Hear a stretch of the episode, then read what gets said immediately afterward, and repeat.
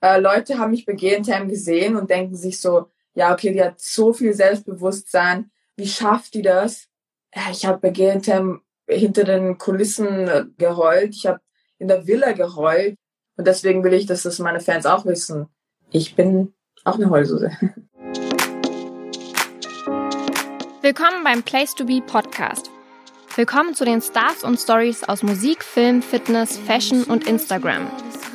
Hier erfährst du, wie deine Lieblingsstars ticken, was sie mögen, wovon sie träumen und sprechen exklusiv über ihre neuesten Pläne und Projekte. Abonniere und folg uns auf Apple Podcasts, Spotify oder der Podcast-App deiner Wahl. Mein Name ist Nathalie und heute spreche ich mit Model und Influencerin Tamara. Hi! Hi! Wie geht's dir? Mir geht's ganz gut. Ich bin irgendwie fertig heute. Ich weiß nicht wieso, aber sonst alles perfekt. Ja, es freut mich, dass es klappt und wir mal miteinander sprechen. Du hast ja bestimmt super viel zu erzählen. Du warst bei der letzten Staffel Germany's Next Topmodel dabei und bist kurz vorm Finale, ich sag mal, rausgeflogen. Wie war die Zeit für dich? Die Zeit unvergesslich. Ich glaube, man kann es nicht mal wirklich beschreiben. Also diese Frage bekomme ich sowieso so oft gestellt, aber ich kann es nie beschreiben. Es ist so ein Erlebnis, was man sich halt nie denken würde, selber mal zu erleben. Aber es war wirklich, glaube ich, irgendwie so die beste Zeit meines Lebens, aber auch die anstrengendste. Das heißt, du bereust die Entscheidung nicht, an der Sendung teilgenommen zu haben und du würdest es auch wieder machen. Äh, auf jeden Fall bereue ich es nicht. Nochmal weiß ich nicht, weil, obwohl, doch würde ich. es ist schon anstrengend, aber irgendwie im Endeffekt lohnt sich's, wenn man so halt alles rausnehmen kann, was man halt keine Ahnung, ich konnte halt mich so präsentieren, wie ich mich präsentieren wollte. Und ich glaube, ich habe eh das Beste rausgeholt. Ich wollte gerade sagen, du warst ja der absolute Publikumsliebling. Hast du damit gerechnet? Am Anfang nicht. Wir hatten ja Telefonate mit unserem, also zum Beispiel mit meiner Schwester hatte ich immer wieder Telefonate, während äh, es halt noch immer gedreht wurde. Und meine Schwester hat mir gesagt, dass ich nicht gut ankomme, weil ich halt so eine Art habe, die halt am Anfang noch nicht verstanden haben, dass ich es gar nicht böse gemeint habe, sondern dass ich einfach, ich sage halt einfach, was ich denke. So, wenn mich jemand fragt, wie ich es halt finde, sage ich halt einfach, ja, ich finde scheiße. Und Ahnung, so bin ich halt. Und am Anfang haben die Leute halt nur das gesehen, so die Meckertante und was auch immer. Und dann irgendwann mal haben sie auch eingesehen, ich, ich meine es ja gar nicht so, sondern ich sage halt einfach, wie ich mich fühle. Hast du aufgrund der Telefonate dein Verhalten auch versucht, so ein bisschen zu ändern? Ich habe versucht, dann weniger zu reden und einfach nicht mich irgendwo einzumischen. Ich habe mich auch nicht immer eingemischt, eher so, wenn mir was nicht gepasst hat gegenüber jemand. Also wenn jemand gestritten hat und ich denke mir so, ah, okay, ich will da noch was dazu sagen. Ich habe einfach versucht, netter rüberzukommen. Was eigentlich der Fehler war, weil was, wieso sollte ich netter rüberkommen? Ich sollte ja so rüberkommen, wie ich bin. Ich bin nett. Ups. Also nicht, dass das klingt jetzt so, als würde ich ein gemeiner Mensch sein, aber es gab ja nicht nur schlechte Zeiten oder Gezicke oder ähm, dass da irgendwie Drama rumgekommen ist. Im Gegenteil, du hast ja auch Freundschaften geschlossen. Teilweise wart ihr so eine kleine Clique mit Maureen und Sarah. Hast du heute noch mit den einzelnen Leuten Kontakt? Seid ihr noch befreundet? Ja, also ich bin auf jeden Fall noch sehr befreundet mit Maureen, äh, weil sie aus Wien ist. Also wir haben uns eh vor zwei, drei Tagen getroffen und hoffentlich treffen wir uns eh die Tage. Und mit Sarah natürlich auch hin und wieder. Also wir versuchen die ganze Zeit zu FaceTime, aber irgendwie schaffen wir es nicht. Aber also wir schreiben auf jeden Fall. Und jetzt, wenn wir, glaube ich, nach Berlin gemeinsam ziehen, also sie ziehen gemeinsam, aber ich ziehe in die Nähe von denen. Ja, ich glaube, dann wird's richtig cool, weil dann können wir uns jeden Tag sehen, weil mit Sarah geht's ja nicht. Und Nasti wohnt ja auch in Berlin, noch perfekter. Mit Nasti habe ich auch noch hin und wieder Kontakt. Also natürlich, wir leben gerade alle unser eigenes Leben, aber wenn es dann in Berlin, dann wird's alles gemeinsam und ich freue mich. Aber ich habe auch zum Beispiel auch mal mit Mareike, ich freue mich auf Mareike auch extrem. Jetzt hast du mir direkt eine Frage vorweggenommen. Ich wollte nämlich fragen, was machen deine Umzugspläne nach Berlin? Die Umzugspläne, auf jeden Fall bin ich auf Wohnungssuche. Also gerade. Äh, ich habe eigentlich eine gefunden, aber irgendwie hat es ja doch nicht geklappt. Aber es ist jetzt gerade alles im vollen Gange und ich versuche halt schon im September beziehungsweise Oktober schon dorthin gezogen zu sein. Und dann erst Oktober, weil da auch Sarah und Maureen hinziehen und ich will nicht gleich ins kalte Wasser geschmissen werden. Aber du ziehst allein in eine Wohnung und nicht mit den anderen beiden in eine WG?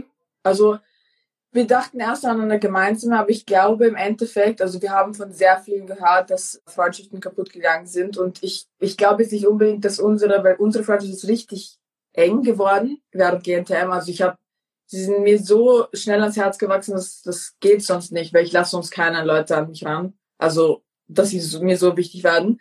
Und bei denen ist halt einfach so passiert. Und ich glaube nicht, dass es so leicht äh, passieren würde, dass wir uns zerstreiten, aber ich bin halt eher ein Mensch, der lange schläft. Unaufhörend. Also ich räume schon gern auf, aber ich kann jetzt zum Beispiel nicht jeden Tag sofort mein Geschirr abspülen. Das geht nicht. Ich lasse es lieber einen Tag da und mache dann alles auf einmal. Aber das wird denen nicht passen. Und darüber haben wir schon geredet und ich dachte mir so, lieber ich fuck sie nicht ab. Und ich ziehe in eine eigene Wohnung. Vielleicht zieht ja meine Schwester nach. Das ist auch noch in Planung. Dann bleibe ich lieber alleine. Und wir planen eh in ein, in ein, ein neues... Bezirk? Ja, genau.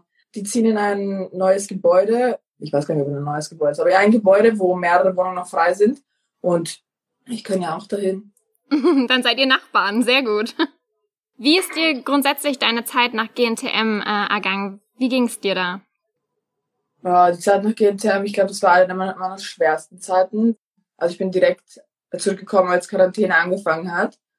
Und ich hatte, glaube ich, eine Woche, also bevor die Quarantäne angefangen hat, und da ist mein Hund gestorben ich musste zu Hause bleiben, obwohl es sich nicht nach zu Hause angefühlt hat. Ich konnte das Leben nicht genießen, sozusagen, weil normalerweise gehst du dann auf Events. Wir hatten sogar, es gab sogar etwas geplant noch, was Cooles, dass ich wo mitmache. Das war richtig cool. Und innerhalb von einer Woche, das war wirklich die schnellste, was ich je geändert habe, weil ich bin jetzt zurückgekommen, da war noch alles in Planung. Ich wusste noch nicht, ob irgendwas mit Corona, wie weit es kommt auf einmal. Zu Hause bleiben, mein Hund stirbt, ich darf nicht raus. Ich konnte keine Ahnung, einfach keine Events. Ich meine, natürlich keine Events, aber es war alles so schnell und eigentlich die komische Zeit meines Lebens. Ich habe es gar nicht gefragt. Aber ich bin auch dankbar, weil während dieser Zeit habe ich richtig viele kennengelernt, auch aus Berlin auf Hausparty.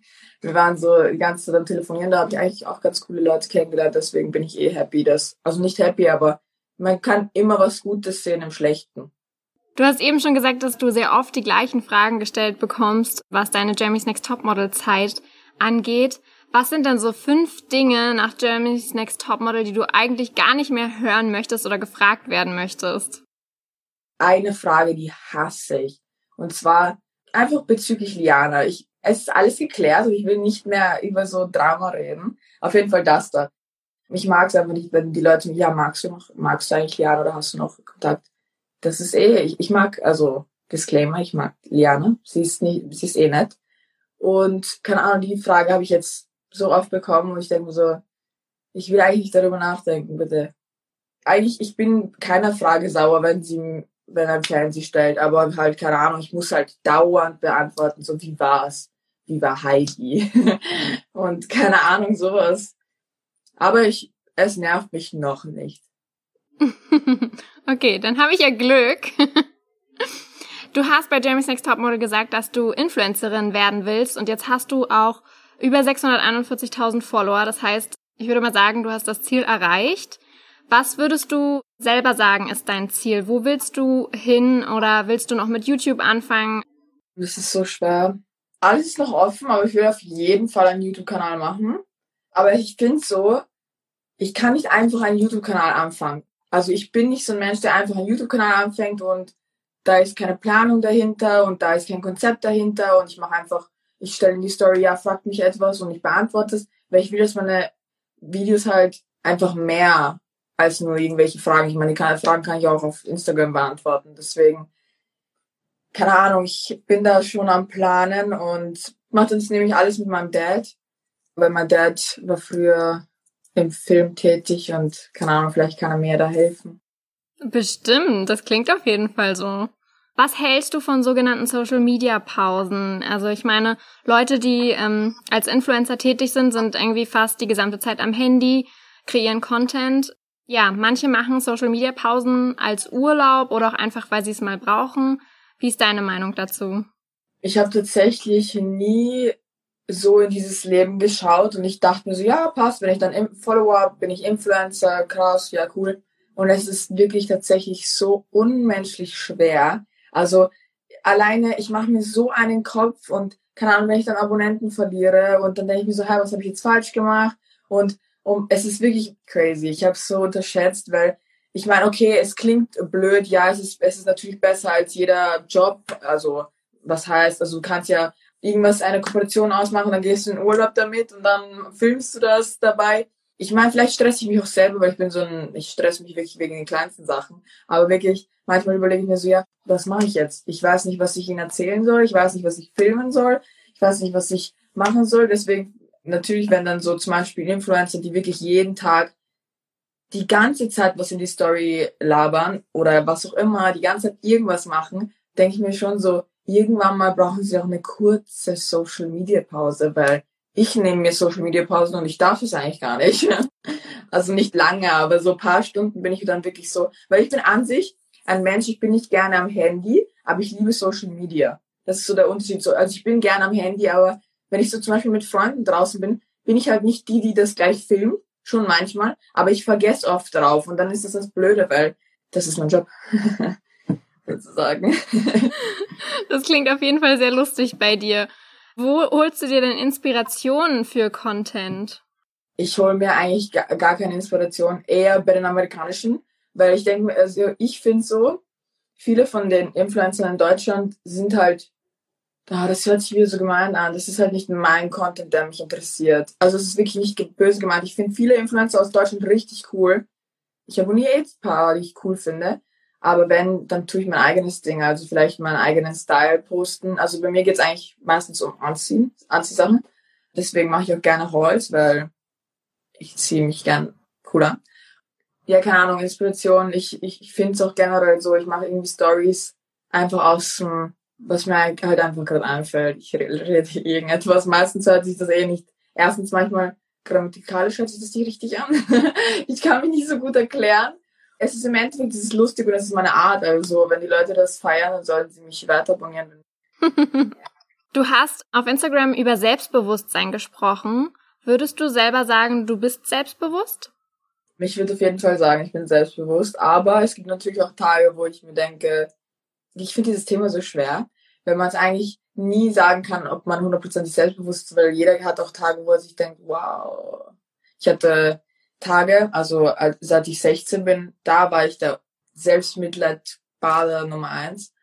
Jetzt schon, doch. Ich finde auch Selbstbewusstsein hat was mit seiner Einstellung zu tun. Das hat nicht was mit dem Aussehen zu tun, weil im Endeffekt die gleichen Sachen, die mir vor ein paar Jahren nicht gefallen haben, gefallen mir immer noch nicht. Aber ich habe sie gelernt zu lieben und einfach, wenn du dich darauf einstellst, dass du gut ausschaust, dann schaust du gut aus und dann sieht man das. Dann hast, hast du so einen Glow und dann siehst du ihn selber und ich glaube, das irgendwann mal, du musst erstmal fake it till you make it, dir einreden, du siehst gut aus, also falls sich jemand nicht hübsch findet, und dann irgendwann mal siehst du es ein. Dann siehst du, was die anderen sehen, schon jahrelang. du hast außerdem erzählt bei Instagram, dass du es nicht unbedingt zeigst, wenn du weinst. Das klang fast ein bisschen so, als wäre das schon öfter irgendwie vorgekommen in den letzten Tagen. Warum nicht? Warum teilst du solche Momente nicht? Doch, ich tue auf jeden Fall auch ich habe eh mal in der Story geweint. Sachen verletzen mich, aber halt nicht alles ist so. Man muss auch manchmal stärker sein, also sich stärker zeigen, als man ist, finde ich. Obwohl, man kann auch Schwäche zeigen eigentlich. Aber zum Beispiel, äh, Leute haben mich bei GNTM gesehen und denken sich so, ja, okay, die hat so viel Selbstbewusstsein. Wie schafft die das?